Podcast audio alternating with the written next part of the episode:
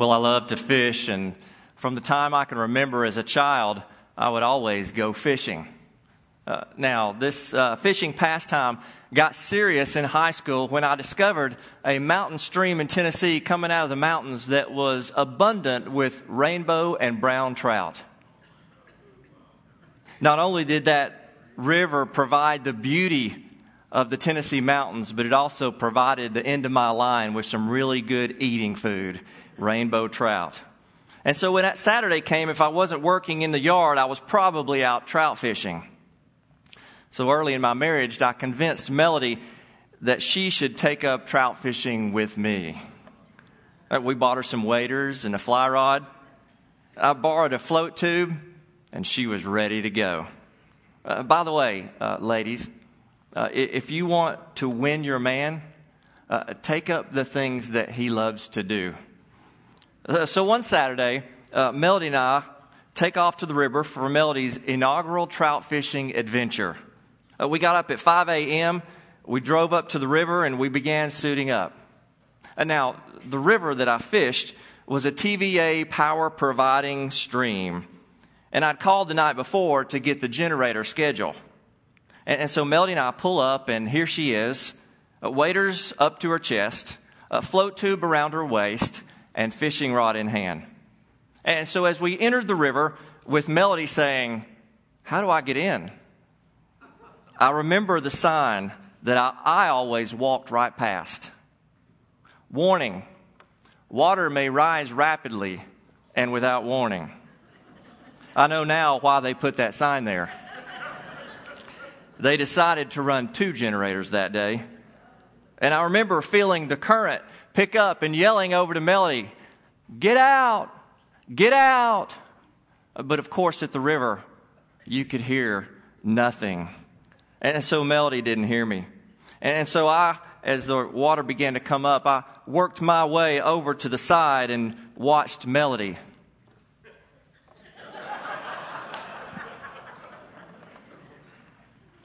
When she saw me at the riverbank, she figured out pretty quickly what to do. And I spent the next 10 minutes praying hard. And when we got out, I'll just say that we had a game-changing moment. I know now that when my wife says she'll never do something again, she means it. But I will say that she forgave me. We've all had our game-changing moments in life, haven't we? Some good, some not so good. Some we are proud of, some we are not so proud of. And many of these game-changing moments affect us deeply. For you, maybe it's a new relationship. Maybe it's a graduation, a marriage, or a new job. Maybe it's the death of a loved one. Each time we experience them, we are forced to embrace change, to release the old and to welcome the new, no matter how uncomfortable the new may be. Well, today we're going to look at two words that provide our final game changer. And these two words, I'll say, have changed the course of my life. And they will change the course of anyone's life who embraces them. They are the words, "Follow me." But be careful, because just like that river comes with a warning sign, these two words come with a warning sign that provides our bottom line today. Following Jesus is costly, but he's worth it. If you have your Bibles today, please turn with me to Matthew chapter 8. Verses 18 through 27, that's where we're going to be focusing, but don't turn there quite yet. One of the reasons I love the Gospels is because each Gospel writer, whether Matthew, Mark, Luke, or John, brilliantly gathers their information and arranges their information about Jesus. The Gospel writers don't put stories together by chance. As a matter of fact, they do so with great intentionality, and they help us grasp the main idea. In the book of Matthew, the main idea is that Jesus is the Messiah, the King of Israel. And in order to prove this idea, Matthew grounds his proof from the Old Testament, especially in the prophets. We can say that the main refrain that we see in Matthew all the way through the book is this. This was to fulfill what had been spoken by the Lord through the prophet. And you can see all the references there. And that doesn't include all the allusions to the Old Testament that Matthew gives. And so even a cursory reading of Matthew will have you noticing this refrain. Matthew writes that Jesus is the one who fulfills the prophets, the Messiah, King of Israel. Now, what's interesting about how Matthew introduces us to Jesus' ministry in Matthew chapter 4 is that he summarizes the content of his message. He says about Jesus' message, from that time, Jesus began to preach and say, repent, for the kingdom of heaven is at hand. And then he immediately shows Jesus calling people to follow him. And so Jesus' message of repent, for the kingdom of heaven is at hand, immediately turns into the mission of his followers. This inextricable link between Jesus' message and his followers' mission is found in Matthew 4:19 in this phrase, follow me, and I will make you fishers of men. Now notice that Jesus invites people to follow him, and then he tells them with great clarity exactly what's next. Notice that Jesus doesn't say, follow me, and I'll make you wealthy. Follow me, and I will enlighten you. Follow me, and I will make your life free of problems. Instead, Jesus says, follow me, and I will make you fishers of men. This is one of the reasons that I love the Wayside Chapel vision statement so much, and that as I was candidating to come on staff here at Wayside Chapel, I will tell you today that the vision arrested me. As I think about the Wayside vision, that we are a community, we are a special church community of people, a community that is rooted in the Word of God, that lifts up high the Word of God, but that doesn't stay there. We're not only a community that is rooted in the Word of God, but we are a community that because we're rooted in the Word of God and because we're followers of Jesus, we are reaching out to our world, both personally and as a corporate body. And as a result of that, we are reproducing Christ followers. And so Matthew introduces Jesus' message, repent, for the kingdom of heaven is at hand, and his method, follow me, and I will make you fishers of men in chapter 4. And there's no coincidence that he puts them together. And so Matthew then spends the next three chapters sharing the content of Jesus' teaching from the Sermon on the Mount. And at the end of chapter 7, he tells us something very important about Jesus. It says that Jesus was not just another teacher. Matthew puts it like this. When Jesus had finished these words, the crowds were amazed at his teaching, for he was teaching them as one having authority, not as their scribes. Matthew 7:28 and 29. Take note for just a minute. Not as their scribes. And so when Jesus finishes the end of his Sermon on the Mount, he says this, therefore everyone who hears these words of mine and acts on them may be compared to a wise man who built his house on the rock. And everyone who hears these words of mine and does not act on them will be like a foolish man who built his house on the sand. And so after Jesus finishes the content of his teaching, he looks at his disciples and he intends for them to do it. Now, as we look at the book of Matthew and as we study the book of Matthew, one of the things that we learn about a disciple of Jesus is that a disciple is a learner. A disciple is someone who learns Jesus so that he can apply the teachings of Jesus to his life. But a cursory reading of Matthew wouldn't just make you think that a disciple is only a learner. A disciple is also a follower of Jesus, because we see that as Jesus preaches his message, Jesus calls people to follow him. But a disciple is also a reproducer of other disciples. A disciple who is someone who makes disciples of Jesus Christ and who teaches them to go and in turn make disciples of Jesus Christ. And so we could say in a summary manner that a disciple is a learner, a follower, and a reproducer of Jesus Christ. And so you may ask, where's the costly part? Well, let's turn to our passage. Look at Matthew chapter 8, and we're going to be reading in verses 8 through 27. This passage in Matthew falls at the beginning of and within a greater passage of Matthew chapter 8 through 10. And it's in these chapters that Matthew presents us with an alternating pattern that looks like this. And I want you to look at the screen and notice this just for a moment. In Matthew chapter 8, Matthew presents us with three miracles, and they're specifically three miracles of healing. And then Matthew gives us a picture of Jesus once again in conversation with somebody about following him, just like he has in Matthew chapter 4. And then in Matthew 8:23 through 9:8, there's three more miracles, and those three miracles demonstrate the power and the authority that Jesus Christ had as the Messiah. And then after those three miracles of power, once again, we have this conversation about Jesus calling someone to follow him. And then there's three more miracles of restoration, and it shows that Jesus can restore people from the dead.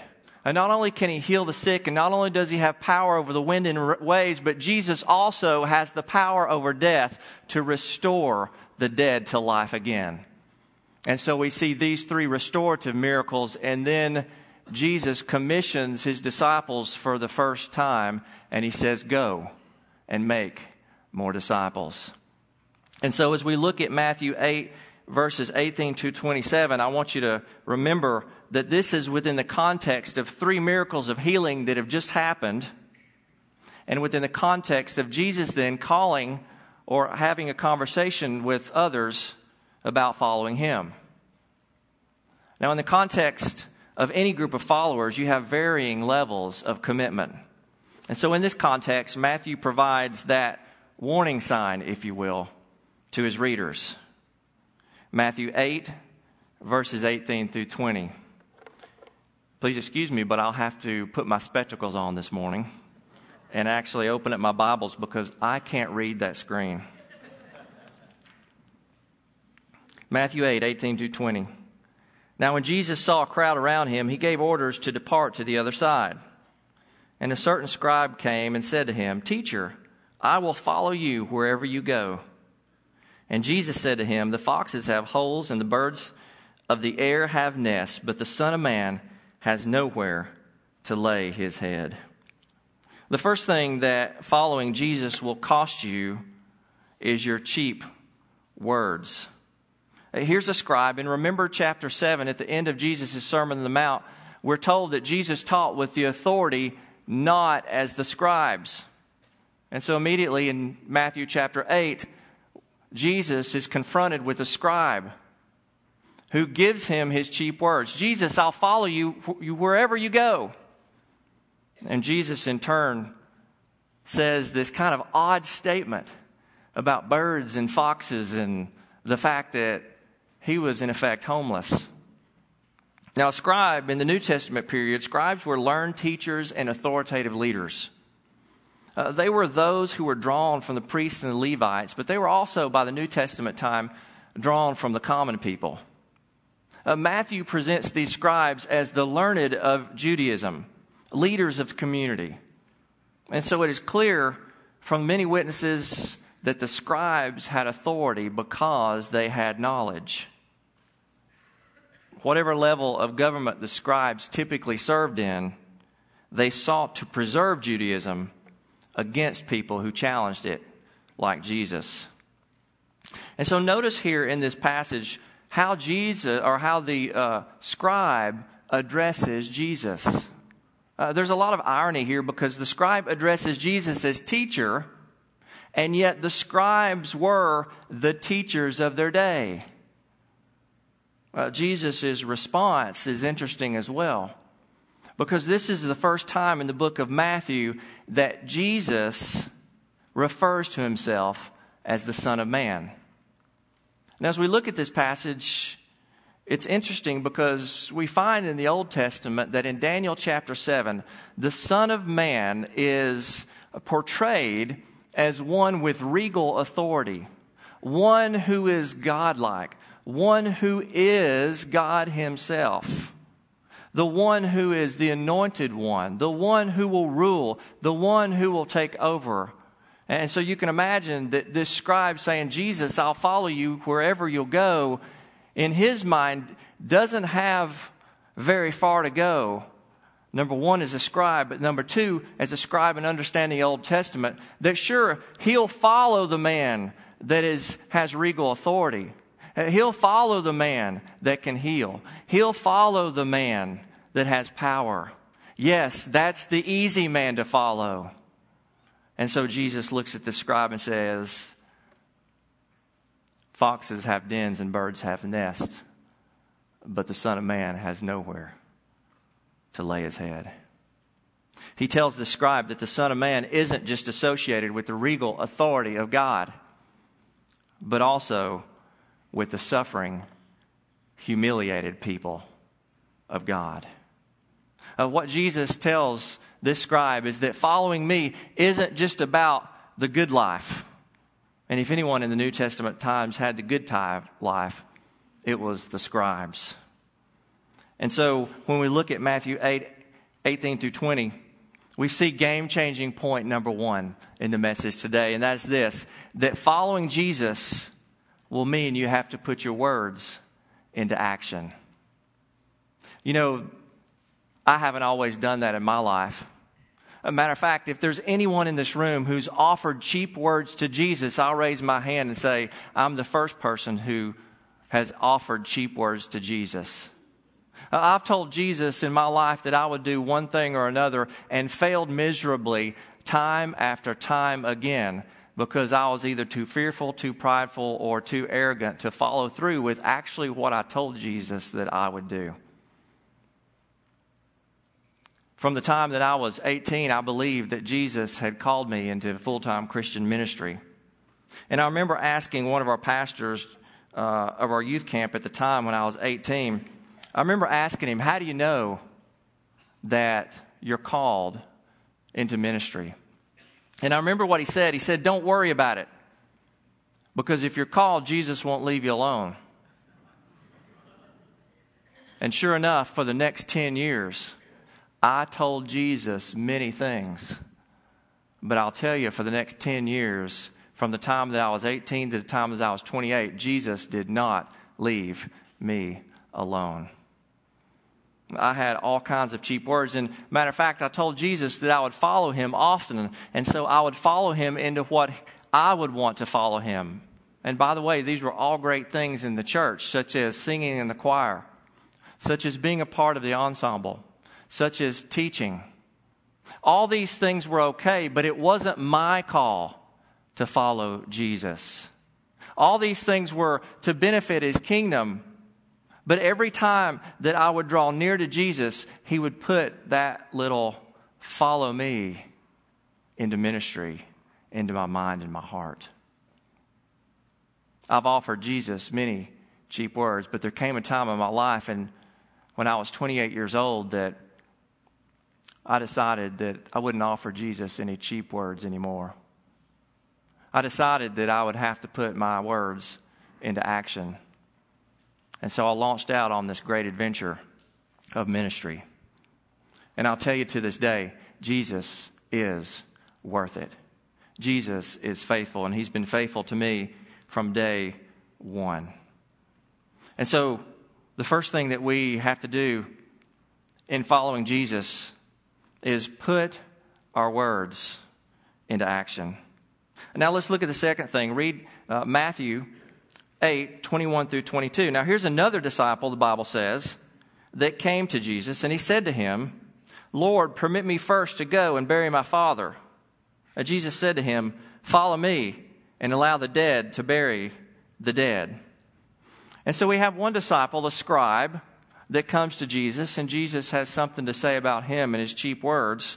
But now we have another disciple. And the second thing that following Jesus will cost you is your big excuses. Here's another disciple, and he says, "I'll follow, but wait." He addresses Jesus, notice, not as teacher, but he addresses Jesus as Lord. And so the request in this Jewish context is quite legitimate, actually. Certainly, a pious Jew would want to fulfill the fifth commandment and honor his mother and his father. He would want to uphold that fifth commandment, and more so, sons in that day would have been expected to attend the burial of their parents. Interestingly enough, we have a similar circumstance in the Old Testament where Elijah calls Elisha in 1 Kings chapter 19. And when Elijah calls Elisha, Elisha is plowing with two oxen. And he comes and he puts his cloak on him, signifying and symbolizing that he was calling him out to come with him into ministry. And at that moment, Elisha looks at Elijah and says, "Let me go first, take care of some things with my parents." And Elijah allows Elisha to go back and to slaughter the oxen and to give a going away party and a going away feast for his upcoming ministry. But notice Jesus' response, and this response can basically be taken two ways, and for our purposes today, we're not going to dissect it too much. But Jesus' response, on the one hand, either meant this: let the spiritually dead bury the physically dead. Or it may have meant this, and this is probably more likely: let that matter look after itself, because you have more important things to do. Notice that Jesus' language is unqualifying here and unyielding. And notice here that Jesus' demands are greater than that of Elijah. Now, why is that? Because Jesus was on earth. The Messiah who had come from heaven to earth in the incarnation, and Jesus Christ was on earth declaring that the kingdom of God is here. Which leads us to game-changing point number 2. Following Jesus will mean you have to make him number one. You know, not only have I been a person in my lifetime who's offered Jesus cheap words one after the other, but I've also offered Jesus more big excuses than you could ever imagine. From the time that I was 18 to 28, and even sometimes now today, I continue to offer Jesus big excuses. For example, when God called me into ministry, I was a math major. I had written one or two papers in my whole lifetime. And the first thing that I wanted to tell Jesus when he said, "You're going to become a pastor and somebody who teaches God's word," the first thing I wanted to tell him is, "Lord, I'm a math guy. I can't write."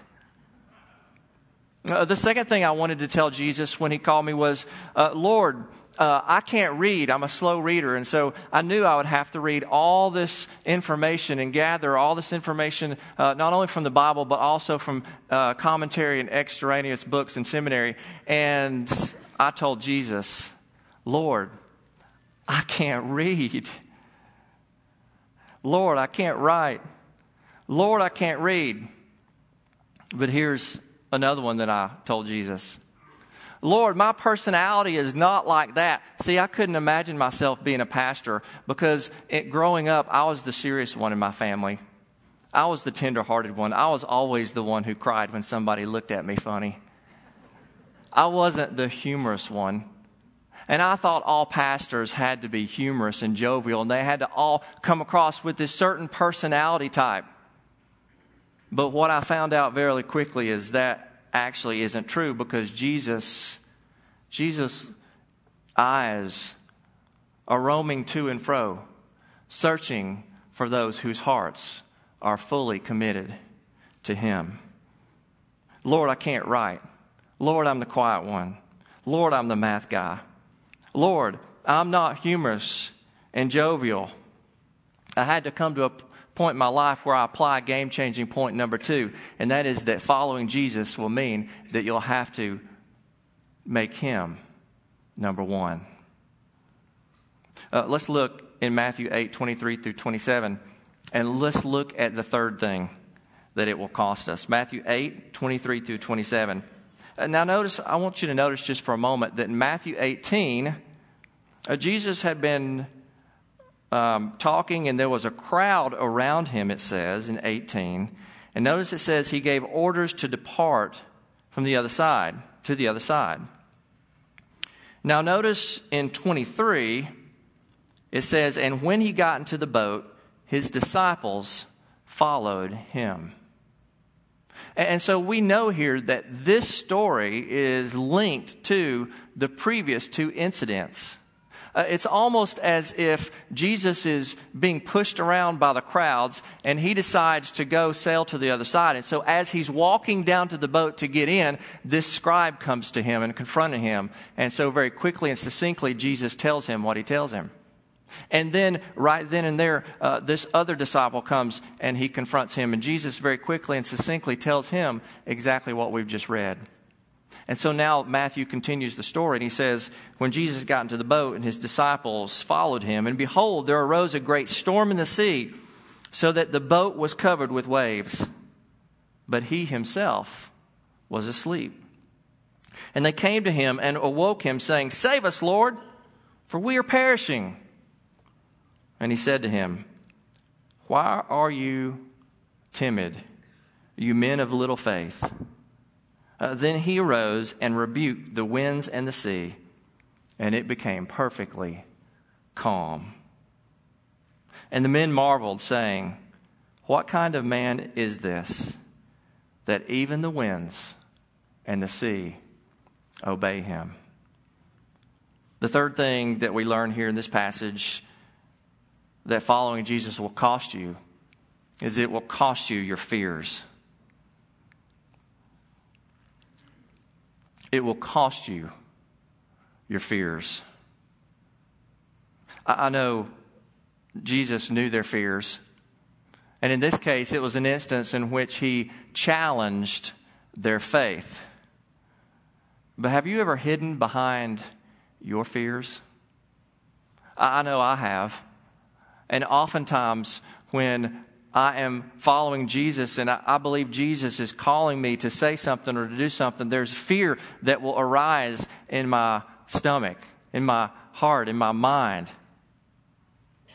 And I'll have a choice, and that is to pursue that fear or to act out of that fear, or instead to act in faith and to live in faith. And in this case, the disciples did what came natural.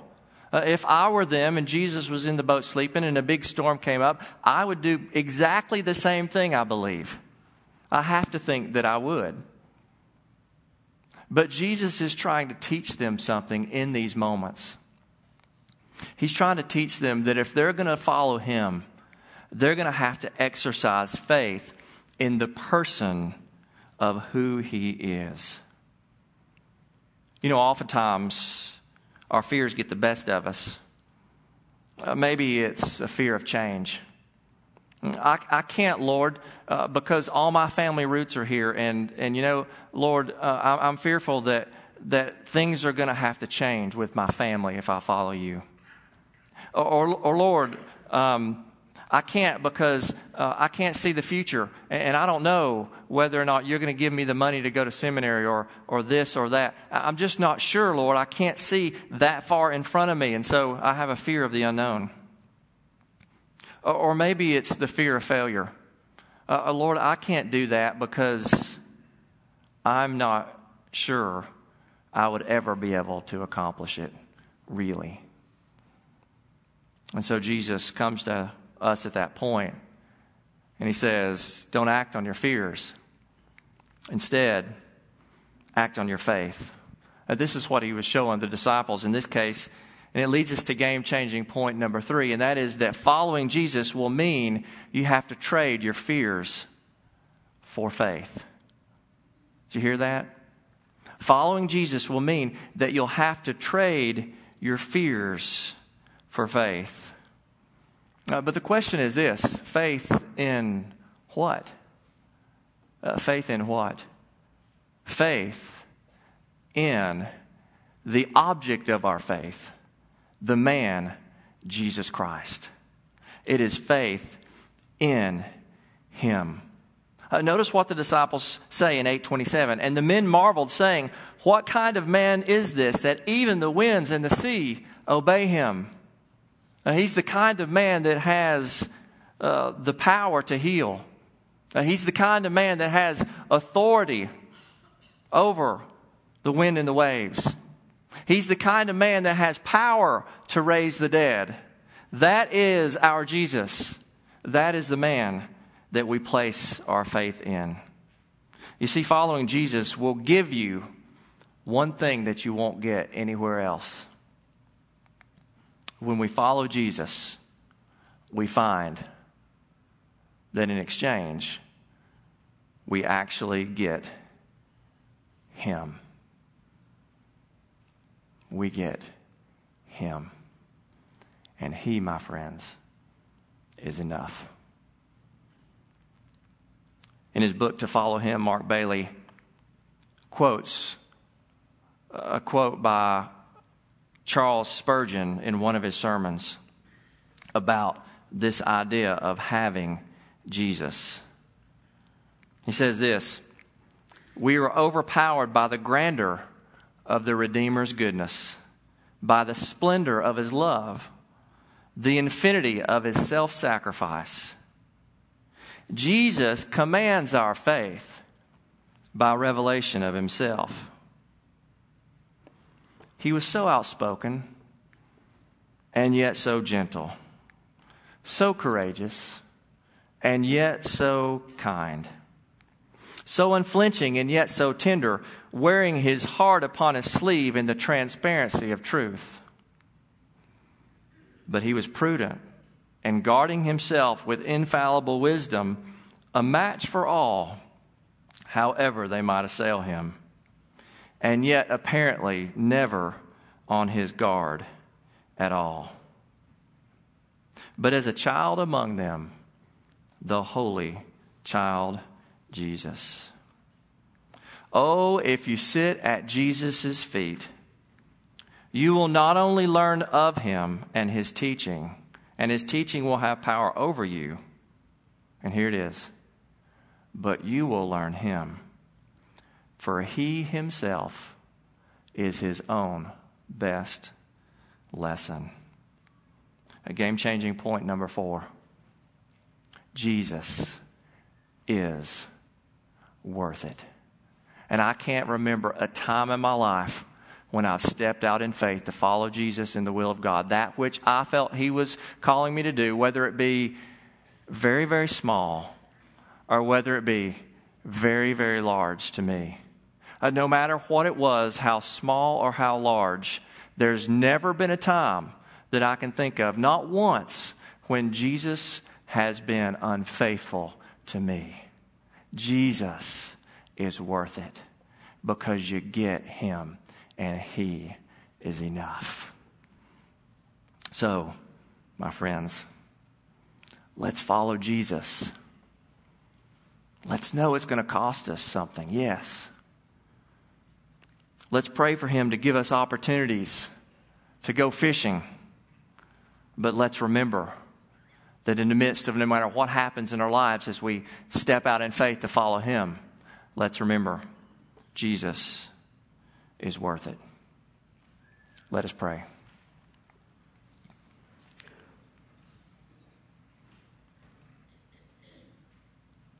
Lord, I thank you that your gospel writers didn't write things by happenstance. But Lord, they were carried by your Spirit and moved to place things in their gospels exactly where you wanted them to place them so that we would understand. Lord, we would understand your message to us. Lord, I thank you for your message to us today. Lord, I thank you that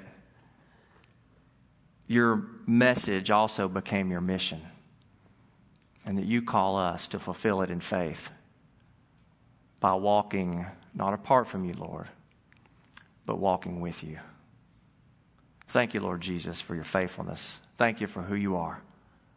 For you are our King of Kings and Lord of Lords. It's in Christ's name that I pray. Amen. You're dismissed.